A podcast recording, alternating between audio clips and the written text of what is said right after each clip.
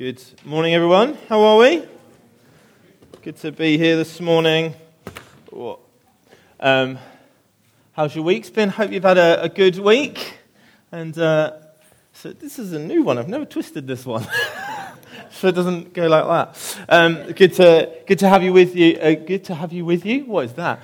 Good to be with you this morning. Um, it's so good to see so many of you this morning. Good to see new faces as well. If, if uh, this is your first time to Grace Church, you are so, so very welcome. Um, head to our info point after. Come and say hello. We'd love to get to know you, to, to meet you. Um, we're going to just jump straight into God's Word now. So if you've got a Bible, head to 1 Peter. We're going to be in 1 Peter 3. Verse 8 is where we're going to be jumping off from. Uh, I'm going to just read the passage and then, and then we'll, we'll, we'll dive in.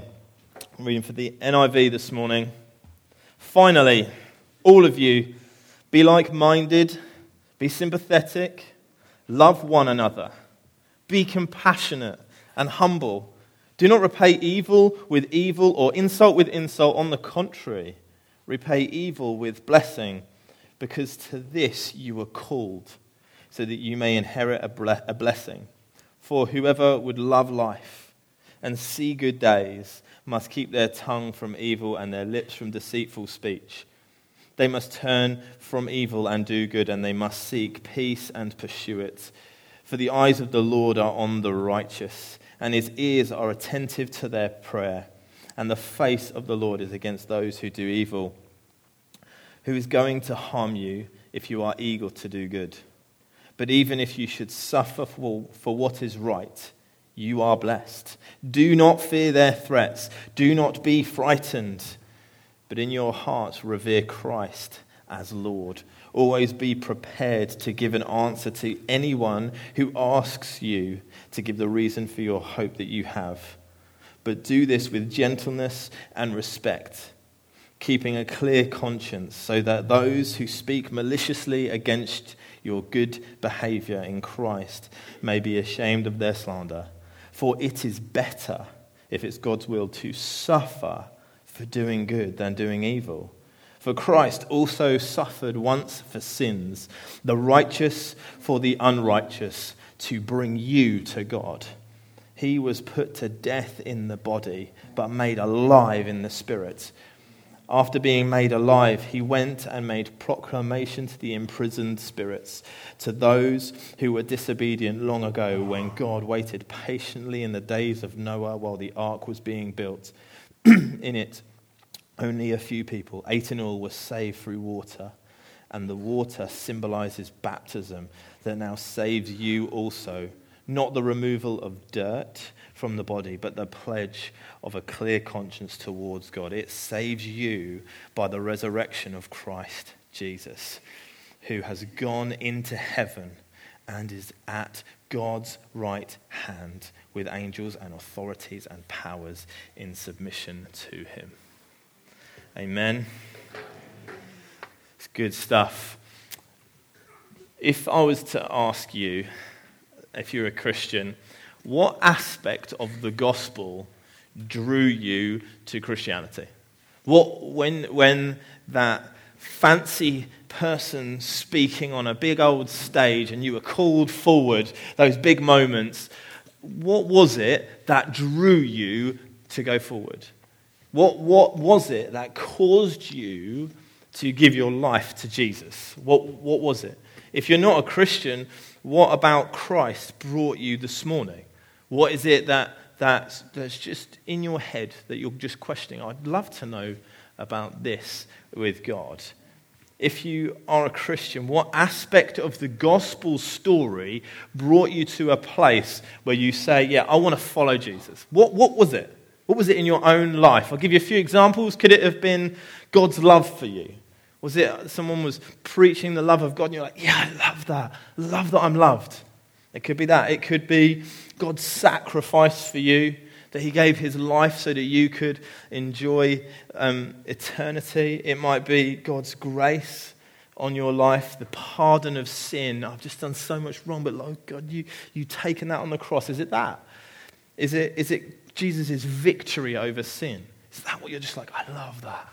Is it the hope that you have? hope of eternal life. Now I've got nothing to fear because I've got hope to come. Is it that? What, what aspect, what was it that made you take a step into a faith walk with Jesus? What was it? And uh, whatever aspect it was, I don't think that, uh, and I don't expect it to be what Peter called Christians in Asia Minor uh, during that passage we just read. I don't think it was what he called them towards. To, to enjoy Jesus by living godly lives in whatever they'll face. Verse 9 Do not repay evil with evil or insult with insult. On the contrary, repay evil with blessing. So, living godly lives, yeah?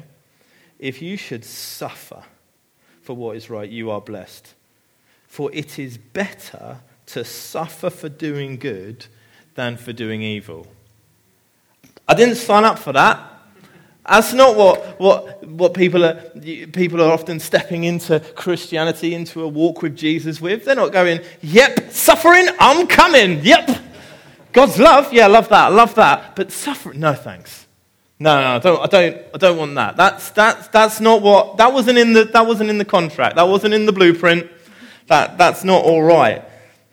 It's better to suffer. That doesn't sound much like a freeing God. That doesn't sound like a God who, who, who's free with love and grace and mercy and compassion and victory and pardon of sin. That doesn't sound like it.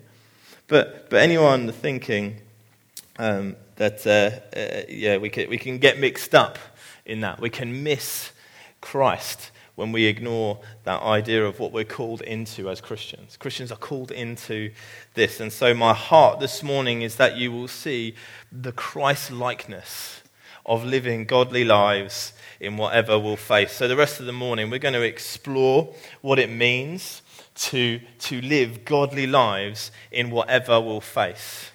Um, and so, before we do that, I'm just going to pray. I'm going to pray for us. I'm going to pray God will speak to us through His Holy Spirit and through His Word. So, God, I just I thank you for this morning. I thank you, God, just, just singing earlier that we can sing your praises again and again. Lord, we can do that through exploring your word, through opening up your word. We can see you. And so I pray as we unpack what, what Peter wrote 2,000 odd years ago, Lord, I just pray that it will, will just transform our hearts Will it stir us, God, to live godly lives and, and, and be able to handle that in whatever we face? I pray, God, that as we unpack suffering, as we unpack godly living, I pray, God, that you will speak into our hearts, that you will challenge us and you will change us. I pray. Amen. Amen. So before we, we explore godly living, we need to just, I just want to caveat that very, very quickly. Um, with whatever I say today, we've got to have the main theme of what 1 Peter is pointing towards in our head and sort of filter that as we, as we go through. The, the main theme of 1 Peter is elect exiles. That's what, what, what we. Um, what we've titled the series, because that is so important as we frame godly living in whatever we'll face. Our godly living is a tool for mission. It's not our means of, of being saved. That's not how we get saved. It's not how we earn. It's not how we get better salvation. It's not how we get a better house in heaven or whatever you want to think of it as. That's not its means. Its means is a tool to point others to Christ.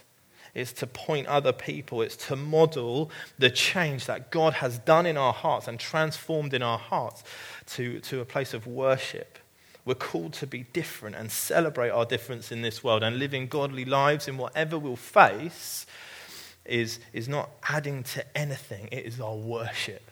It's an action that praises God for our salvation, that we cannot earn it, and it points others to that, points others to our salvation in Christ. So let's dive in. Godly living, um, um, living godly lives in whatever we'll face means that uh, all Christians are called to it.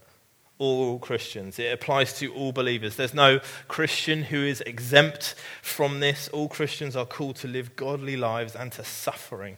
Those first four words in verse 8 finally, all of you. Finally, he's, this is really interesting, isn't it? He's halfway through his book.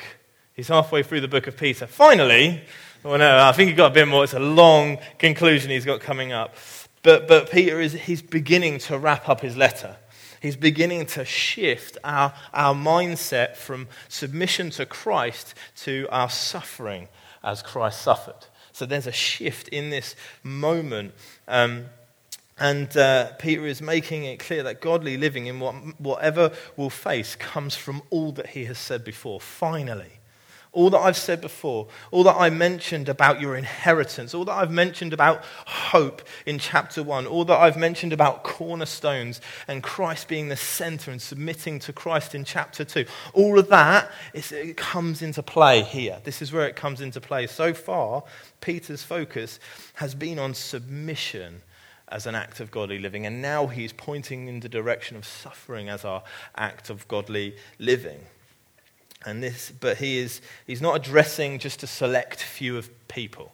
He's not hand-picking a few people. His message is for all believers. Finally, all of you, all of you who would call Christ your king, all of you who would say, oh no, Jesus is my cornerstone. If that's you, this applies to you, is what he's, he's saying. There is no such thing as business class Christianity. We think that, that if I get on a flight, I can have business class and economy, and I think, oh, that's, that's where the good Christians are. That's where those who live godly lives, oh, they're in business. No, no, no. There is no business class. There's no business class Christianity. He's not talking to a select few people. He's not talking to people who are super holy. He's not talking to the professional Christians. No, no, all believers. He's addressing all people. Godly living, um, living godly lives in whatever we'll face is applicable to all who call Christ their salvation and their cornerstone. Back in chapters 1 and chapters 2. And if that's you, living godly lives in whatever we'll face, this applies to you this morning. Peter doesn't call someone, uh, Peter doesn't call some Christians to godly living in, in whatever they'll face and, and, and some not to. No, this is for all people. Don't count yourself out this morning. There is no business class Christianity. Yeah, this should be the mindset of all Christians. So, living godly lives through whatever we'll face means all of us, but it also means blessing others counterculturally. Blessing others counterculturally. This means to bless other people even when it really sucks to do it even when it's really difficult to do it. End of verse 8 into verse 9. Be like minded, be sympathetic, love one another, be compassionate and humble. Do not repay evil with evil or insult with insult. On the contrary, repay evil with blessing. Why should I do that? Because to this you were called. All Christians, this is what our calling is so that you may inherit a blessing, that eternal life he's talked about in chapter 1. Notice the opposites that are happening here. He's got that word on the contrary. So, this insult, no, no, no, not insult, blessing. That's what he's saying. Living godly lives is about blessing even when it sucks to do it. And this is the opposite to what the world says. Totally, totally opposite. Totally countercultural. You can, just films, all right? You can reel off a ton of films. So, The Bourne Identity, he is into, he's trying to seek retribution for the way he was treated in becoming, in them making him an assassin. There was, you got Black Panther, he's seeking retribution for his father and seeking payback there. You, you've got Gladiator. Gladiator with Maximus, he's seeking justice and, and he wants to he wants to, again, pay back for the death of his son and wife. And in some ways, rightly so, right? But my point is, that is the message. That is the message of the world, and that's where we, as Christians, are called to be counterculturally different, repaying insults we receive with blessing. And that is really hard. That is, I'm making out, oh, that's, yeah, just repaying insult with blessing. It's fine. It's, you can do that. That's, that's, no, this is hard, man. We struggle to get our heads around that. And then Peter, he's taking it, though, to the extreme. He's not saying if they do something bad to you, that you go, oh, it's okay, I love you. No, he, he, he's taking it to the extreme of to when some, and Christians aren't You're not called to curse, but we are called to actively bless. We're called to go out and bless, not just, just re- reactive. Yeah, to be reactive is to go, oh, you've thrown an insult at me, I'm going to now bless you.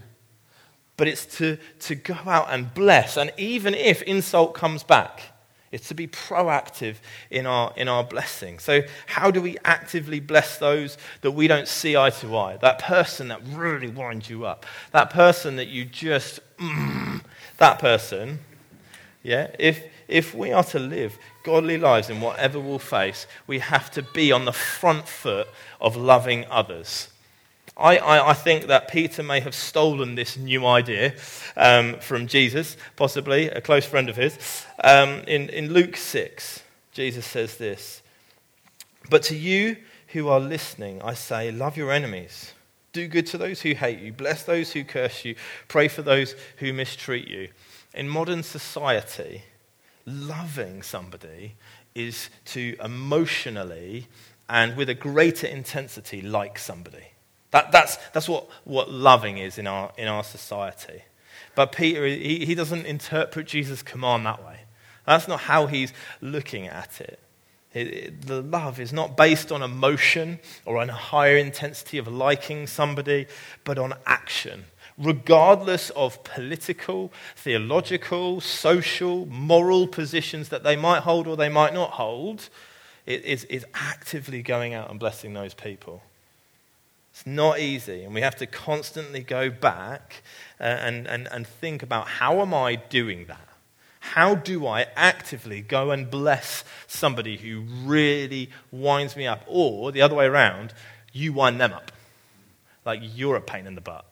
Like, how do we do that? And Peter gives us an example. In, in the Greek that he uses, um, he, he used the word to speak well of someone. That's what the, the Greek word in verse 9 he's using is to speak well of someone. Peter is calling you to gossip, but positive gossip. He's calling you to positive gossip. Have you ever tried positive gossip? It's quite fun. Like, you do the same things that you do in gossiping, where you talk behind someone's back. That's, that's, that's fine. But you talk really well of them. You talk about how great they are. You talk about what they're good at. Yeah? So we, we, um, this, is, this is countercultural gossiping. Yeah? Normally, you're like, have you seen what she's wearing? Like, that's, it's not that. It's, have you seen what she's wearing? That's amazing. Isn't that amazing? Oh, I can't believe they said that. I can't believe they said that. That's so good that they've done this, that, or the other. Yeah, it's, it's, it's flipping. That is how we consciously consciously um, go out and bless. Seeing them as somebody who is in the image of God, and we talk about them positively, even when we really don't feel like doing that. Even when it's hard to do that. It is countercultural. And I just want you to imagine imagine a staff room where that's happening. Imagine a workplace where that was the norm, where, where they're just building one another up. Imagine you being that person. Imagine how much of a missional tool you will be in your workplace if you were known as the positive gossiper. Imagine what it would be like in a workplace environment like that. So we are to counterculturally bless people and, we'll, and uh, and people will begin to notice something different and attractive about Christians because Christians are called to be different. We are called not to be the same with this world. We're called to be positive gossipers over the, um, just gossipers. And as Christians live godly lives, as we live out that, as we live out positive gossip, yeah, and in whatever we'll face, um, we become signposts of hope. Christians are called to be signposts of hope. Verse 15 Always be prepared to give an answer to anyone who asks you to give a reason for the hope that you have. This is an interesting phrase that Peter uses. It's interesting and it's challenging. First of all, it's interesting because um, we're called to, for people to see hope, but hope is invisible. Hope isn't something you can see or, or touch. It's in, invisible. But, but interestingly, as Christians, we are the ones who make hope visible. We are the ones who shine hope and make it visible. So it's interesting, but it's also challenging because how many people have asked you the reason for your hope recently? How many people have said, You seem really hopeful? Why is that? How many people have noticed that you are living for your future hope that Peter talks about back in chapter 1? It's challenging. Do we, Grace Church, do we, when we are out in the world, do we make hope visible or do we make hope miserable? I mentioned speaking well of others a minute ago, talking about positive gossip. And it's important to know that just as positive gossip is a tool for mission, our hope is as well. We can often think that being full of joy, being full of hope, being people who are hopeful, I, know, I don't live for this world, I live for future hope, that that can be unattractive to people. But I, I'm, I'm not fully convinced. Yeah, just as it's important to know that just as it's a tool, positive gossip is a tool, so too is our hope. And, and actually, they can't be separated. You can't separate the two out. People will see your hope because of your countercultural positive, positive gossip. But also the other way, we can't be, be people who go out to actively bless unless we know deep in our hearts the hope that we have and that we look forward to. But let's be real again, this is not easy. All that Peter says in this chapter is not easy. Positive gossip, talking about Jesus and uh, being, our, being our current hope, being our future hope. It, it's not easy. It isn't. And sometimes it can feel embarrassing or a little bit cheesy. It can. And there are, there's different ways that we can approach a conversation about the hope we have. There's different ways that we can approach speaking to people about Jesus. Number one is run away. That's one, one way. Oh, so you're a Christian? Yeah, yeah, yeah. Um, we, we can do that. Um, we can, number two, we can have our conversion script ready. Oh, so you're a Christian? Yes. So I became a Christian when I was eight. And, and, and, and, and lead, your, your plan is to lead them to Christ in that very moment. We can, we can come with that. Or we can do the best way, um, the better way, maybe not best way, better way. Um, Jesus is the best way. Um, is, is what Peter describes in verse 16 in gentleness and respect. That's how we're called to do it. That's how we're called to share our faith with people is with gentleness and respect. You know how we do that? We do that by listening. Listening to questions. Listening to people. Acknowledging the failures of the church in the past. Allowing, to, allowing relationship to build between two people. Allowing them to share their thoughts about church. It's a little bit weird, isn't it? You go to church. Yeah, it is a bit weird. It is. Also, asking them questions. So, what do, what do you think? Gentleness and respect is how we are to be signposts of hope. We can often shy away from being signposts of hope because people may have questions. People might have questions, and the idea of being questioned about our faith and about our hope, it just freaks us out, and that's where we do the run away. Yeah, we can get freaked out. We can get freaked out because we're like, what if I don't know the answer? What if they ask a really deep theological question I don't know the answer to? I don't know. I don't know. We worry that we might get the answer wrong to people's questions. We're worried because we know, we know what we believe, but sometimes we don't know why we believe that. And so we're just like, I, don't, I don't, it just is. God's three in one. He just is. That's, that's a shampoo. Um, yeah, it's important that we know what we believe and why we believe it. A few ways we can, we can do that. Commission training, level one training. They talk about the Trinity. They talk about that three in one is not a shampoo. Yeah, they talk about that. They talk about what, what is hell? Like, what is that? If someone said to you, would you, would you, have, would, would you, would be equipped, be, would you be equipped for that? You got life groups. Life groups are a great tool. Someone's asked me this question, and I don't really know. Oh, I've got other believers who believe the same thing as me about Christ. Brilliant. I'll go and ask them. I'll go and talk to them. Can you just, someone asked you a question? Oh, can you just bear with me? I just, I'm still learning. This is a journey for all of us. I just need to go and, go and just chat with some guys I know. They'll be really helpful. Uh, and then you can go talk to them. Go talk to your life group. Oh, I had this question about Trinity. What does three and one mean? It's not shampoo. Um, and you can, you then go back and you say, here's some resources. Here's some, here's some people who might even be more equipped than I am to share that. But what I'm doing is I've built relationship. I'm doing it with gentleness and respect. Reading your Bible. Oh, did you know that? Da-da-da. Did you know that the kings only appear once? In the, the three wise men are only in one of the Gospels? Why is that? Now you're going, are they? Were they? Um, they were. But it's nothing to panic about, don't worry. Um, but we do that because we read the Word. Someone can say that and you're like, oh, really? Really? That must mean that the Bible's not, not what, it is, what God says it is. Oh no, oh, my faith is insecure. Oh no, oh no. And we could do that. And no, we need to trust God's word. You need to get into God's word, study it, learn it, grow in it. Um, and Commission Festival, like Luke was talking about, is so helpful.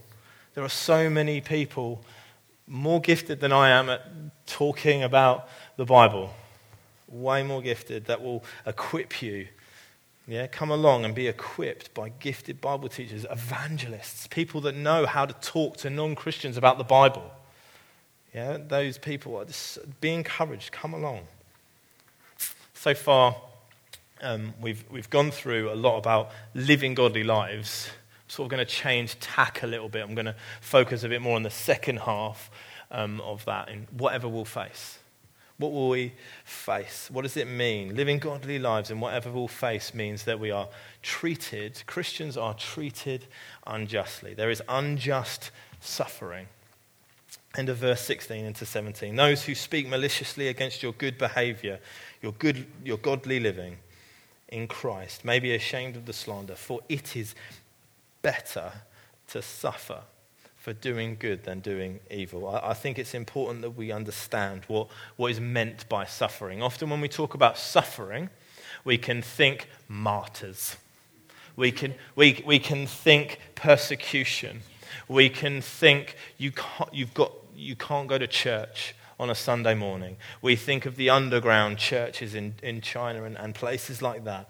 Although Peter is he's touching on that a bit, he is touching on that on some level. I think mainly the book of 1 Peter is very much talking more into 21st century Bognor context than we, than we realize. Yeah, he's addressing, here's some of the things. In chapter 2, he addresses people who have been accused of stuff just because they're Christians, being clumped together with other Christians. In chapter 2, again, ignorant talk about Christians. Oh, you're all the same, you Christians ignorant talk about Christians, evil insults towards the church, talking about the behavior of Christians. Well, Christians did this, didn't they? Yeah, so you can just clump them together. The unjust suffering in 1 Peter comes much more in the form of a mockery, comes much more in the form of slurs about, about Christians. And in verse 13 to 14, and then 16 and 17, Peter concedes that even if we are doing positive gossip, even if we're loving people on purpose, even if we're caring for people, even if we're signposts for hope, even if we're doing justice to those around us and blessing people morally, injustice comes to the Christian because of who we follow. It's inevitable. If we are just Ian's people, yeah, people won't care. But you put Christ in front, we become Christians. Yeah, people will notice. They do. They notice. People notice when we are a Christian. Remember, Jesus was the king of positive gossip. Jesus was the highest level of morality. Jesus, his behavior was exempt. He cared, He got alongside the poor and the needy, the broken. He, he loved them to pieces. And what did they do? They, they put nails through his hands and put him on a tree. Christians who live godly lives will face and should not be surprised by unjust suffering towards them. We shouldn't be surprised that people think differently to Christians. Shouldn't surprise us. So the question is how do we deal with this? How do we deal with the unjust suffering that, that Christians have to deal with? How should we handle mockery from a, from a work colleague? How should I respond to the possibility of my life being quite uncomfortable or a little bit uncomfortable? How should I deal with it? Well, living godly lives in whatever we'll face means we journey through it with fearlessness. Fearlessness over fearfulness. Verse 13 to 14 Who is going to harm you if you are eager to do good? On the whole, most people are, are pretty okay with Christians, yeah? On the whole. But even if you should suffer, do not fear their threats. Do not be frightened. The greatest threat to being able to endure godly lives in the face of unjust suffering is fear. It's, it's fear of mockery, it's fear of embarrassment, it's fear of losing your family, it's fear of losing friends, boyfriends, girlfriends, jobs, careers, health, even your life. The, that, and that list is not insignificant. That is a significant list. Losing a family connection is massive losing a job has massive repercussions. Losing your life, that is the greatest loss a Christian can, ex- uh, a human can experience in the whole of our lives. And yet, Peter reminds us there is no reason to fear. There is no reason to fear. Who can really harm us if our future inheritance is secure? If God has blessed us and He is, will bless us with a future inheritance, what is the worst outcome? Are you fearful this morning? Do you fear that the suffering you experience at the moment is going to crush you? Is that where you're at? Just fear oh, it's just going to be too much. Do you fear that following Jesus might bring some uncomfortable complications? Or do you fear that you're at a crossroads is coming in your job or your relationship because you are a Christian? If you are, hear Peter's encouragement in verse 14 and 15. This is a, this is a paraphrasing of Isaiah that he is, he is giving in, in verses 14 and 15. Peter is encouraging us to fear God. Not be frightened of him, not be like, oh, he's got, ah, run away. No, no, but to love him above anything else. That's what it means to fear God. So that he, so in fearing God, in loving him above anything else, that he becomes our safe place. He is our sanctuary. He is the safest of places. And you can say, oh, that's nice for you. But how will thinking that God, of God that way, that He is my safest place, that He is my sanctuary. How on earth is that going to help me and my fears? How? how, how? Well, let's, let's take it to the extreme, all right? What is the worst thing that can happen? The worst thing that can happen in our life is that we die. 1 Corinthians 15 talks of this because of Christ. Where, O oh, death, is your victory? Where, O death, is your sting? The sting of death is sin, but thanks be to God, He gives us the victory through our Lord Jesus Christ. Tim Keller, a, um, a theologian, recently died of, of cancer. It doesn't really get much worse in, in, in our minds than that. And he held on to this. He held on to that truth. And this is what he says uh, about fearing God over fearing suffering. All that death can do to the Christian is make their life infinitely more glorious. Fearlessness of suffering comes when we dare to imagine that the worst that can happen cannot happen. fearlessness of suffering comes when we dare imagine that the worst that can happen cannot happen. Yes, our body will decay, our, our, our bones and our flesh will go, but we live forever. Future inheritance that we have that is secure. That is the life of a Christian. Death is dead. On, on Good Friday, death died. Death is no more the worst possible suffering outcome that can happen to a human being, that can happen to a Christian, it can no longer happen. We might perish and fade and fail away, but we live in eternity with Him forever. If we are to live godly lives in all that we face, and we do that without fear, we must be assured that Christ has gone ahead. That Christ has gone ahead and He has completed it already. We are to, as Christians, hold on to Christ's complete work. That's what we are to do. If we are to live godly lives, it's not about, I've got to keep the rules, I've got to make sure I'm positively gossiping, I've got to do all of that. No, no, no, no, no, no. Christ has gone ahead. We are following, we are imitators of Christ. Christian means little Christ. We are following Jesus. Our suffering, our conduct, our lack of fear, it only comes from what we know and is described in verses 18 to 22. If you were to look in detail at verses 18 to 22, there, there are some oddities in there. There's a few things that might spark up some thoughts and some questions. And um, we could spend uh, our whole time on interpretations of verse 19 to 22.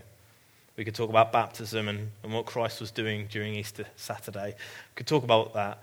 Uh, helpfully, John uh, Martin Luther, um, a famous theologian again, he said, uh, I still don't know for sure what the apostle meant, so that should hopefully give you some hope. But the main problem in understanding it is because Peter is using images and he's using examples that, that are sort of alien to our thinking today. That's where the, where, the, where the problem comes. But that's not the main point. And that's not what Peter's trying. He's not trying to give you a little theological divot that you have to try and work out. No, no. He, he, the main point he's trying to get is that we can, that we can so easily focus on uh, on, on debates rather than what he is, he is saying. If you, if you want to read some more, uh, helpful commentary is by Karen Jobes um, on, on 1 Peter. Very, very helpful on this area, so I'll leave you to read that if you want to know more. But, but the point Peter is making is about Christ's complete work. That's his point. That's what he wants you to see. That's what he wants you to know deep down in your heart and his victory for you on our behalf by reminding us of baptism, by reminding us of Christ's resurrection, Peter helps us to picture our complete and utter union with Christ. That, that we are in him, that he is in us, that we are, we are in some, some sort of dance together through this life. That's what union with Christ is. He is emphatically pointing to Christ's completeness. Christ's completeness is our completeness. Christ's victory is our victory. Christ's future inheritance is our future inheritance. It is because of what Jesus has done. He is emphatically pointing to Christ's completeness, which is ours. We are united with Christ in our life. We are united with Christ in our death. We are united with Christ in our resurrection. It's, it's so important. And as we adventure through life, living godly lives in what, whatever is to come and in whatever we'll face, and because of baptism and Christ's resurrection, it is a reminder that Christ is the one who runs ahead. Christ is the one who has gone before. He is the one to whom we are baptized into union with. It is Christ who we are baptized into. He is the example of unjust suffering. He was put on a cross as a criminal. Couldn't get more unjust than that. He is the example of repaying evil with good. He gives future inheritance to those who put nails in his hands. He is the example of fearlessness over fearless, fearfulness in the Garden of Gethsemane. Please take this cup from me if it's not my will but yours. Follow you nonetheless. Fearlessness over fearfulness. He is our example. He is the destination We, we are just signposts of hope. He is the destination of hope. He is where we look to. He is the completeness that all of humanity need, all people need. None of us can live godly lives, no matter how much we try, no matter how much effort we put in, whatever we'll face, no matter how hard, because we're going to fall short. But Christ has completed it. Christ is our completeness, and we are just, we're just following his example and worshiping as we do it. Yet, his godly living in all he faced was complete when ours was incomplete. He can only, we can only live godly lives in whatever we'll face because God faced life and death for us. Amen? Why don't we stand? We, we want to have a bit of more time singing this morning. Band are going to come up. We're going to spend some time just seeking God. While I was preparing, I felt just there's, so, there's a lot in there. There's a lot in that list. But I feel there's many, many this morning, and you're, you're at a place where you are just struggling through mud. You're just godly living. Man, I'm just trying to live. And there's people this morning who, and you're just like, I can really relate to the whatever we'll face. You're just like, I'm facing this, I'm facing pain. I'm facing illness. I'm facing um, people being really snide to me at work because I'm a Christian. I just feel that there's a lot of people who can relate this morning. And I just want the Holy Spirit to, to work, to be at work this morning. I want the Holy Spirit to encourage you this morning. So why don't you, where you stand, why don't you just, why don't you just come to God? We don't, we don't necessarily need music to, to get us in this place. Let's just come to God. We got time. I want to make time this morning for us to come and just experience His Holy Spirit. I pray, Holy Spirit, come. I pray, Holy Spirit, will you bring encouragement? I pray, Holy Spirit, will you bring healing? I pray, Holy Spirit, will you bring fearfulness, fearlessness? I pray, God, for you to just open hearts this morning. Just as I've been preaching, I feel there's people this morning who are just like amening bits. And they're amening bits that they just feel, yep, that's me.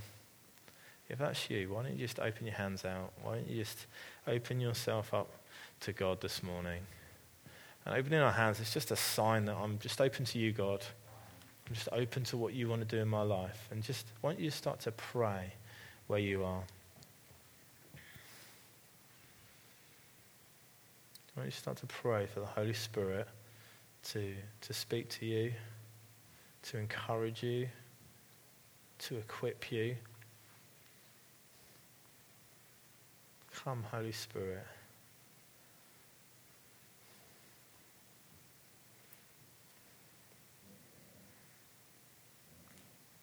Come, Holy Spirit, bring encouragement where encouragement is needed.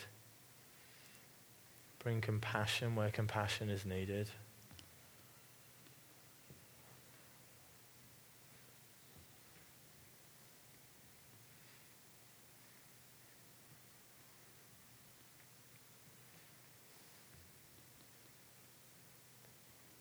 Yeah, I just feel God wants to um, bring godly wisdom and um, it speaks in the Bible about how God's wisdom can look like foolishness to this world. I just feel for some people in the situations they're facing, even now, God's going to give you wisdom about how to respond, about what to do, about how to be in those situations. And it might not look like you think it's going to look, it may not look like human wisdom in that situation. But by Holy Spirit, He just wants to give you His wisdom in it. Hmm. Don't you start to, if that's you, why don't you start to pray where you are? If you feel anything this morning, just touch you. Just, just why don't you just pray? Why don't you just thank God for who He is? What a great place to start. Start to thank God for who He is. Start to thank God for what He's done. If you're somebody just struggling, thinking, I've got to live a godly life, I've got to live a godly life. Now, Christ completed it. Just thank Him for that. Thank God that Christ has fulfilled what we cannot fulfill.